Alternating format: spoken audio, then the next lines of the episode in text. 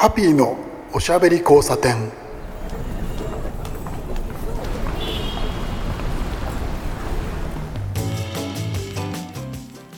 こんばんは。ハッピーこと飯塚敦です。今夜も聞いてくださってありがとうございます。えー、本日今放送していますよね。4月の22日金曜日23時を過ぎたところですけれど、えー、来週になるとですねもうすでにゴールデンウィークということでですね早いですよね。あの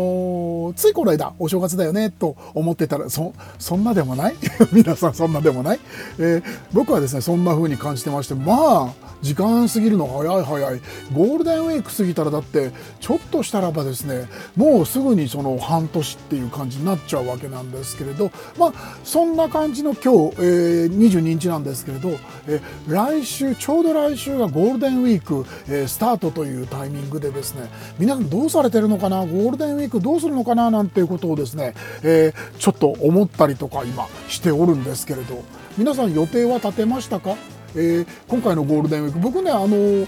ご存知の通りあの知ってる人は知ってると思うんですけど僕のあのお仕事というのがですねあのライター家業をやっておりまして、えー、そういう仕事でまあですね割とヤクザな仕事というかですね、あ、あのなんというかあの時間とか場所にその縛られないいいねっていう言い方をする人もいますけど逆にどんな場所でもどんな時間でも縛られる時は縛られてしまうというですねあの逆説的なこう考え方もあるわけなんですけどまあいいところもあれば悪いところもあるみたいないな話ではあります。えー、そういう中でですね、あのー、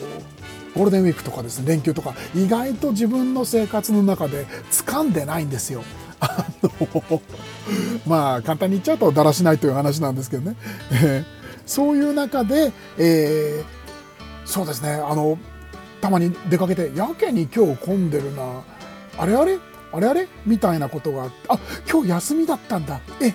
連休？知らなかった？みたいなそういうのがあったりとかですね、えー、今回はですねあのちゃんと見て一生懸命あのこうそういうですねなんかあれっていうのを抑えようかななんてことを思っておるんですけれど、えー、スケジュールですよね。僕はまだね決めてないんですよ。ゴールデンウィーク。カレンダーを見るとねカレンダー通りだと、えー、例えばなんですけどね、えー、2日5月2日の月曜日とか、えー、5月の、えー、6日の金曜日なんかは平日ということになってるんでここら辺を見ながらねいろいろと、えー、混雑とか渋滞とかあるじゃないですか。そこら辺をねちょっと気をつけながら僕も、えー、楽しい、えー、連休にしたいなと思ってる。いやでも果たして連休取れるんだろうか僕は。お仕事大丈夫なんだろうか。そっちの方をね心配してるんですけれど、え、皆さんは、え、連休のスケジュールは決まったでしょうか？えー、よかったら教えてください。僕も参考にさせてもらえればなとちょっと思っております。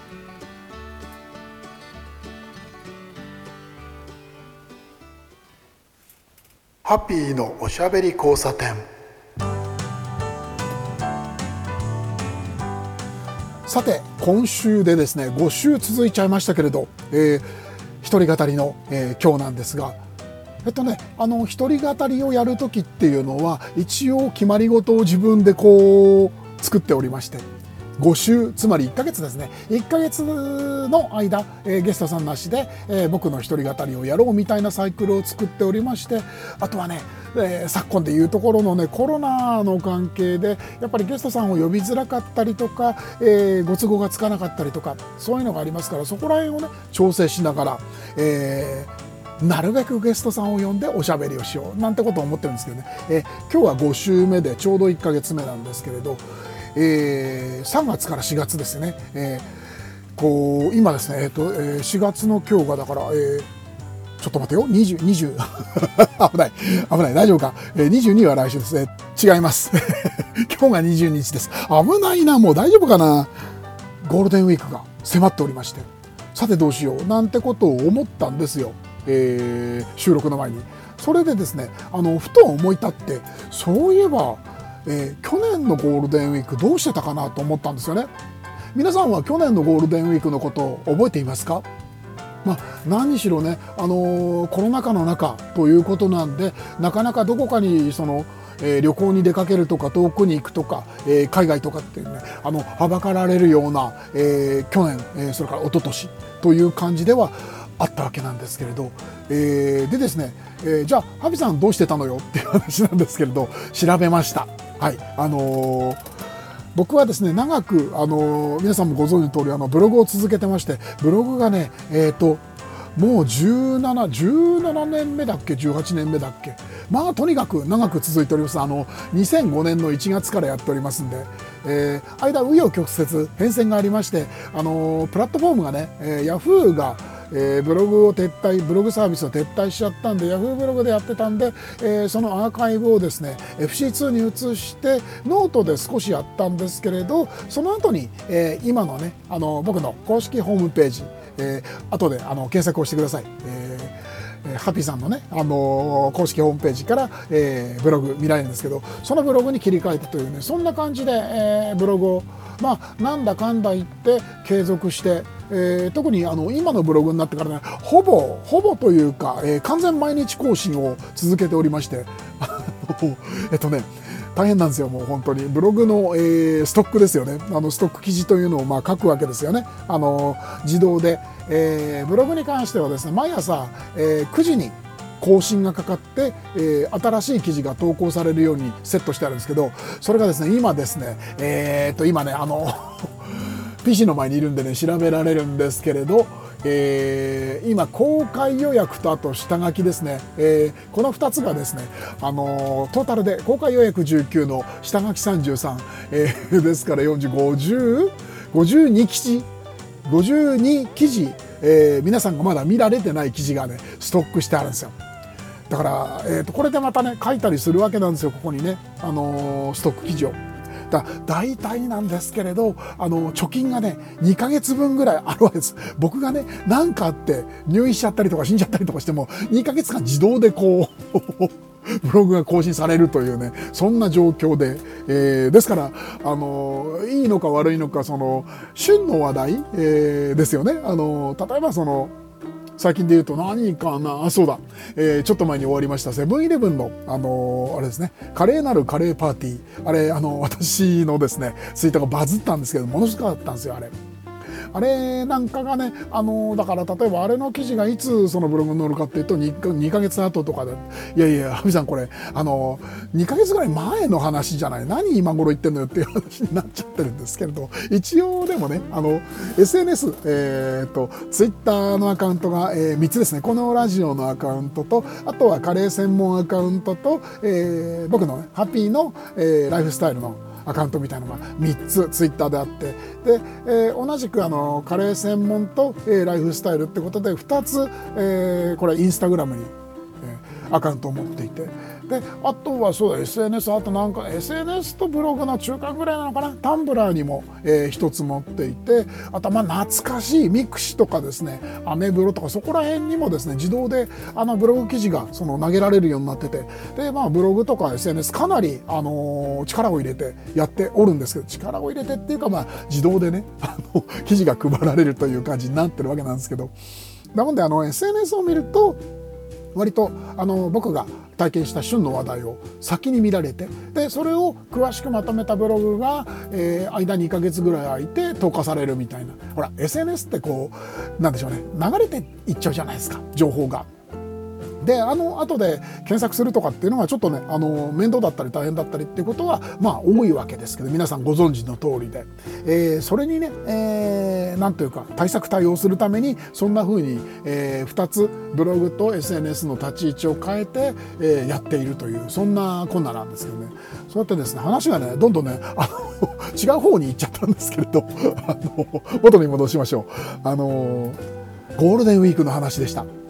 えー、ゴールデンウィーク何するの？皆さん何するの？アビさんはどうするの、えー、じゃあ去年何やってた？という話ですね。はい、去年調べました。でね、あの、まあ、その、今言った通りで、ブログはちょっとね、ずれちゃうというのはあるんですけど、去年ね、えー、日付ブログの日付で見るとね5月の14日になってるんですけどこれはつまり5月の14日に出してるということはゴールデンウィークは、えー、まさにこのために時間を使っていたという、えー、ことがねあったんですよね。えー、これがですねあの私ねゴールデンウィークは去年はですねあのー、まあ、案件であったというのはあります案件ではありましたけれど、えー、まあ、ホビーでもあるということでですね、えー、工作をしてましたね工作です。はい。あのお部屋にこもってね一人で、え作り物、え手動かし系をねやってたんですよ。これが何だったかというとですねあのこれね、え製品名があるんだね。えー、作るんですというね、えー、製品名の、えー、ドールハウスサイズのねキャンピングカーをねあの作ってたんですよ。キットなんですけどね。これがですねまあ大変だったんだけど面白くてですね大変大変大変だった。でも面白くて止まらないみたいな、えー、まあ DIY の、えー工作の手を動かす感じのゴールデンウィークだったっていうのがね、えー、今ねブログを見ながらね思い出してきたんですよ。でこれ、えー、このね作るんですというのがねなかなかこれ面白くてですねあのー、作るんですというまずねこの製品名があるじゃないですか。なんか思い出しません？作るんです作るんです作るんです映るんですみたいなほら。ということなんですよね。あのー、これね、えっと、このキット、えー、作るんですというこのシリーズのですね、えー、ドールハウスサイズのいろいろなそのいわゆる本当のドールハウスですよね。あの小さなお人形さんのお家をあの手作りするみたいなその趣味があるわけなんですけれど、えー、あれのキットをですねこれは確か輸入品なんだよね、えー、を、えー、輸入して、えー、日本で展開しているという会社があってそれがですねあのー、写真絡みの会社なんですよ。まあ詳しくは割愛しますけれど。でだから映るんですの作るんですのみたいなそういうちょっとね似た面白い感じのその、えー、名前にしてこう何て言うんでしょうね日本で展開してるわけなんですけど、えーお友達の、えー、このラジオにも出てくださったですね小林薫さん、えー、写真家です小林さんがですねこのお話を、えー、持ってきてくれて「阿部さんちょっとこういう面白い案件あるんだけどやってみない?」って言われて「何?」っていう話を聞いたらば、えー、ドロハウスをね、あのこう自分で作ってレビューするのっていう話で「あいいよいいよ」って言ってね「いいよいいよ」って軽く受けちゃったんですけどこれがですねえらい大変だったんですよ。で大変だった大変だったなぜ大変だったかそれはですねあの何が大変誰が大変変ってね僕が大変っていうか僕が大変にしちゃったんですよね。あの何の話かというとですねあのまあその簡単に言うとですね凝り性なんですよ僕。あの手動かすのはやっぱり好きでですね、あの今でこそまあそこそこいい年になっちゃったんで老眼で大変になっちゃったのですけれどこんなに大きい180センチのねもうでかい男なんですけれど手のひらとかもでかくてね繊細な仕事とかあんまりその得じゃなさそうに見えるんですけれど細かいのね好きなんですよ大好きなんですよ。最近はちょっとね本当にあの老眼進んで老眼鏡かけなげななんであのちょっとその文庫本読むのもちょっと控えるみたいな感じにはなってきてますけれどそうは言いながらですねあのやり始めると面白いということで僕がですねあの小林薫さん経由で、えー、そちらからいただいたキットっていうのはねキャンピングカーキャンピングトレーラーだったんですよ。まあかなりあの上がりましたね嬉しかったですね。もう何しろあのキャンプとかアウトドアの、えー、いろいろなあのこうなんて言うんでしょうねあのお遊びが好きなもんででそれでキャンピングカー来ちゃったんででテンション上がるわけですよ。でキットなんであのまあそのなんて言うんでしょうね。あの色も決まってるしその説明書通りに作ればっていうことになってるんですけどいやちょっとそれじゃあ脳がないよねみたいなことをですね余計なことを自分で考え始めちゃってですね あのどうしたかというとその、えー、キットではえっ、ー、とですねえー、そのキャンピングトレーラーですね。キャンピングカーっていうのは要するにそのエンジンがついてて自走できるタイプのものなんですけれど、えー、そうじゃなくてあのトレーラーで、えー、前にあのあれですねあのトラクターというか、えー、車をねトラクターヘッドをつけて引っ張ってあげるスタイルの。例えばアメリカなんかで有名なやつはあのあれですね。エアストリームという銀色のちょっとあの昔の飛行機の機体をそのまま切り取って車で引っ張っちゃってるようなそういう感じのものがあるわけで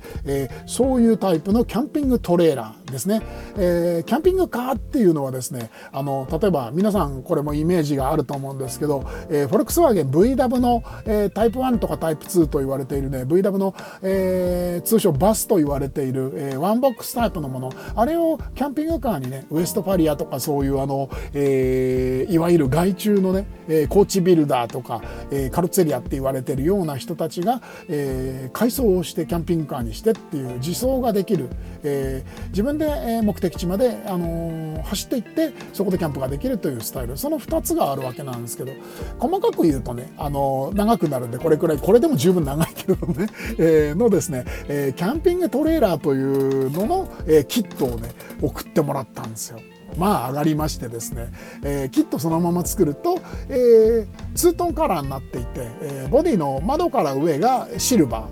ー。で窓から下がねピンク色というトレーラーで。これはこれね可愛いんですよなかなか。ちょっといいななんて思ったんですけどこれねあのやっぱいただいたからにはそのままっつうわけにはいかないよなというあの謎の使命感が生まれましてでカスタマイズをしてやろうと思ったんですよキャンピングカー。でねそれでどうしたかというと、えー、まあそのもともとそういうカルチャー僕はとても好きなので、えー、考えに考えましてじゃあ何かそのこう指標になるモデルを選んでみようと思いましてで、えー、一番好きなのがねあのアメリカのエアストリーム社という、えー、さっきも話が出ましたけれどトレーラータイプで、えー、ジュラルミンとかねあの金属のあの表面で、えー、それをその塗装しないでねあの磨いて磨いてピッカピカにしてつるりとした銀色のその本当に飛行機の機体みたいなね、あのー、こう流線形なまさにその言葉通りです名前通りのエアストリームなわけなんですけど、え、流線形の車体をした、え、ものがあって残念ながらねそれはねちょっとね、えー、いただいたキットで、えー、こう具現化できるというようなタイプのものではなかったんですよね。割とね、えー、イメージで言うとねちょっとあのあれですね食パンっぽいっていうか食パンの半斤みたいなイメージ、うん、あのー、なんとなくイメージしてもらえるかな？どうかな？そんな言い方で伝わるかな、えー、そういう感じの、えー、ものでですね、えー、アメリカにもやっぱりね、えーとまあ、アメリカアメリカって言ってますけどアメリカだけではないんですけれど、えー、まあヨーロッパとかアメリカでキャンピングカーと言われるものの、えー、タイプでそういう流線形のものも、えーまあ、あるわけなんですけれどでも主流を占めるのはやっぱりそのなんて言うんでしょうね。あのそこまでその凝ったものじゃなくてまあやっぱり角があったりとかそういうものなんですけど箱型のものものというのが多いんですけどその箱型のもののですね、えー、代表的なものがありましてウィネベーゴというですねちょっと言いづらい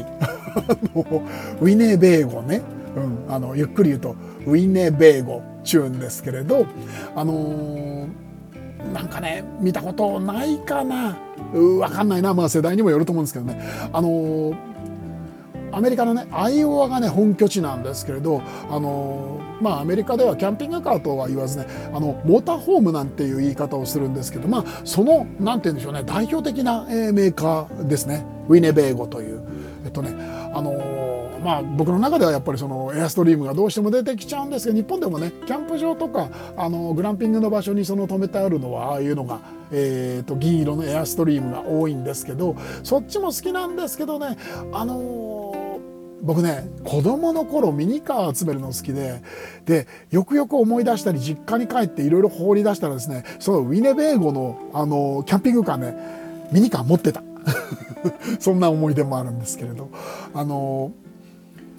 特徴がねありまして、えー、サイドにね、えーと、ストライプが入ってるんですよ1本スーッとでそのストライプの一番前がね、えー、ストライプがあの真横にシューッと入って、えー、ボディの終わりというか前の方まで行った時に W をそのストライプが書いてまたシュッとちょっとだけ続いて、えー、こう消えるみたいなね W マークがねあの特徴だったんですね。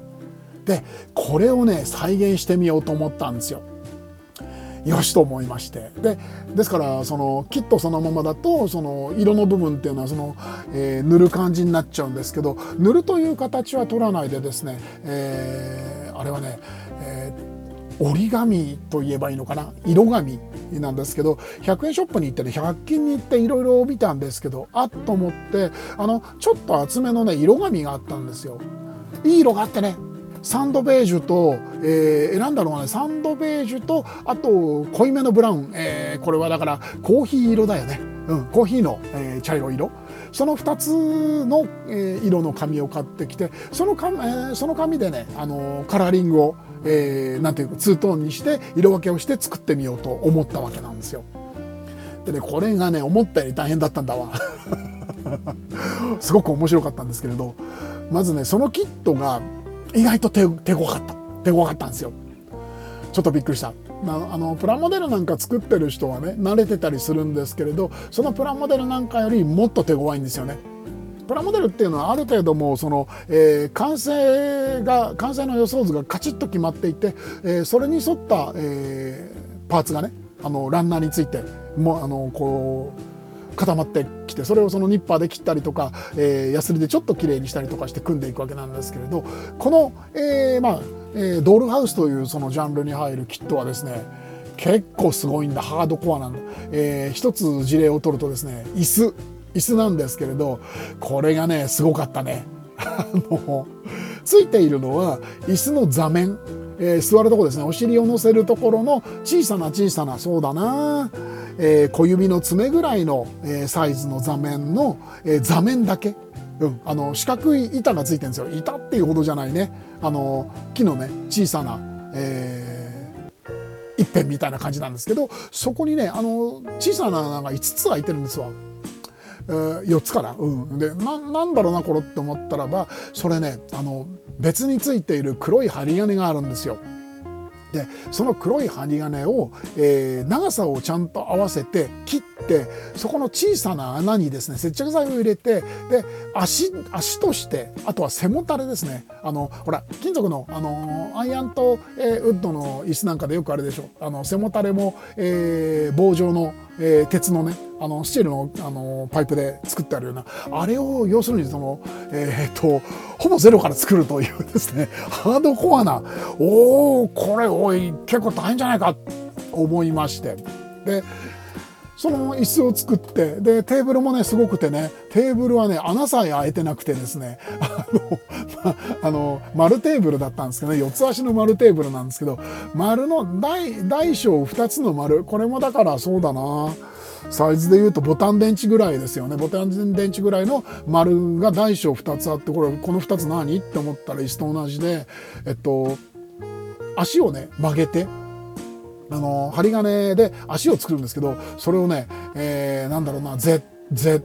字型というかねクランク型にこう曲げましてそのクランクの広がった方はその足の下の方クランクが狭まったところに小さい方の、えー、テーブルの天板ですね。あの、まあ、棚になるとこなんですけどを接着してその上に、えー、大きい方の丸テーブルの天板を貼っつけてと。これもだから位置が決まってるわけでも何でもなくて自分でその測ってその印をつけたり目測でやったりとか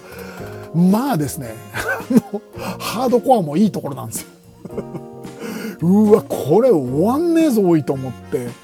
あの悲鳴を上げたんですけど。ただですねそう言いながらいやあの作り始めると楽しいんですよ。すごく楽しくてですね。まああのもうほとんどですねゴールデンウィークの話じゃなくなっちゃってるんですよ。まあ面白い面白い。例えばなんですけどアクリルのね薄い板が入っていてそれを切り取って窓にしたり。ただその窓を、えー、アクリル板を切って、えー、穴が開いてるね、あのー、こうサイドのパネルにその貼り付けるだけじゃなくてですねやっぱりそのさっき出てきたあの針金的なものがあるんですけどそれを要するに窓枠に這わせて接着をしてそこに、えーあれですねあのアクリルの透明な窓をね貼り付ける。つまりその窓枠のその、えー、ゴムシールですよね。それを表現したりとかですね。まあ芸が細かいわけなんですよ。えらいこっちゃです。えー、とですね例えばだからその横横板というかその、えー、キャンピングカーを横から見た時ですね窓が2つ、えー、窓がね3つだね窓が3つでうち1つ真ん中の1つは、えー、扉、えー、ドアについている、えー、窓になるわけなんですけれどそのだから3つとも、えー、だからその、えーと、左と右6つだよねこれねあとは前と後ろにも1つずつあるから、えー、8つその針金をこう曲げてこれが難しいんだあのカットしてある穴ぼこに合わせて針金をねあの曲がる曲がるところは曲げてまっすぐのところはきれいにまっすぐにしてこれが歪んだりとかなんだりしてねまあ結構大変で、まあ、それをやるわけですよ。であとは例えばですけど手を抜けばいいんだけれどせっかくやっぱりそのドールハウスというようなそのジャンルのものなのであのどうしたいかというとですねやっぱり中見せたい。うん、あのベッドとかテーブルとか、えー、シンクとかねあるわけですよ中に。そういうのいいじゃないですか。嬉しいじゃないですか。あのでやっぱりちゃんと作りたいっていうところでそうなるとね内装の色もこだわりたくなるわけですよ。壁紙をねわざわざさっきと同じ、えー、外側の色をこだわったように、えー、壁側のね内側の色もちょっとねあの色紙で、えー、こう作ったりあとは、えー、ドアですね。出入りするドアを開けられるようにしたり、えー、それからそのの内側にポケットを作ったりとかですね。まあ始めたらですねキットの言われる通りに、えー、説明書の通りに作るのもあるんですけれどそれ以上に凝り始めちゃって止まらなくなっていろいろ自分のオリジナリティを出したくなってですねえらいこっちゃになりました。まあただ完成した時は本当に面白くてですね嬉しくてですね楽しくてですねまあ自慢ですよね。超自慢です。まあねそれをね本当に一生懸命作って本当にどれくらいあのまあ集中力って話もあるんであとはまああの通常の仕事もありますから、えー、夜の時間とかね昼間のちょっとあの空いてる時間23時間集中してなかなかね集中力は続かないのよね。まあいいところ3時間かな34時間。であのただ作ればいいわけじゃなかったんですよこれが。あのせっかくだから動画を撮ろうと思って。だからライトのセットアップをしてビデオの位置を決めて リハーサルをやってとかね。もうなんだかね。大変なことになってまして。結局だから1週間以上10日ぐらいかけたのかな。なんだかんだで。いやいや時給換算そういうこと言っちゃいけないね。そういうこと言っちゃいけない。楽しんだのは事実ですから。いやでもね面白かったですよ。で最後にはその、えー、100均にまた行ってねあの人工芝買ってきて、えー、ベースのプラットフォームを作ってそこにね、えー、キャンピングトレーラーを完成したのを載せたりとかして、ね、たくさん写真た、えー、撮ったりとかしてね。いやこれ楽しかったよな。で楽しかったしですねだからもうこれが楽しくてしょうがなくてですねあのまあ仕事もありましたけれど外出なかったなゴールデンウィーク。どこも行かなかったな。割とねこういうゴールデンウィークもまあありっちゃありなんじゃないかなと思うんですよ。いやでも本当に楽しかったので、うん、皆さんはどんな感じのゴールデンウィークを過ごすんでしょうか？僕今年どうしようか。何作あ何作ろうかなじゃないよね。そういうことじゃないんですけれど。ハッピーのおしゃべり交差点。えー、そんなわけでですね、あのー、まあ、去年のゴールデンウィークをちょっとね、あの、振り返ってみたら、工作ばっかりして終わっていたという、えー、話でした、今日は。でも、ね本当に面白かったんだよね。びっくりするぐらいね。えー、一応ですね、あの、せっかくなんで、あの、ちょっとラジオ聞いて興味持ったっていう方がいるかもしれないんで、念のため、あのお教えしておきます。えっとね、えー、ひらがなで作るんですで検索するとたどり着くんですけれど、えー、とですね、えー、プラザクリエイト、えー、聞いたことあるよね。写真のあの現像をやってらっしゃる、あのー、ほら、えー街のフォトショップみたいなのあるじゃないですか。フォトショップって言って街じゃないよ。うん。あの、ーォトラボだよね。うん。いうのがあるじゃないですか。あそこの会社がね、やっていて。で、東急ハンズだったりとか、あとそうだな、ロフトとか、あとは雑貨屋さんでも買えたりとか、アマゾンとかでも、多分買えると思うんですけれど、えー、本当にね、おうちタイプとかお部屋タイプのものから始まって、あと、パズルみたいなものとかね、あと、建築物、汽車、乗り物、いろんなものがあってね、面白いんですよ。ちょっとこれ皆さんゴールデンウィークにもうちょっとねあの簡単なやつを選んだ方がいいと思うよ。中でもねそういうチャレンジをしてみる、えー、お休みもいいんじゃないかと思います。今夜も遅くまでお付き合いいただいてありがとうございました。お相手はハピーこと飯塚敦でした。おやすみなさい。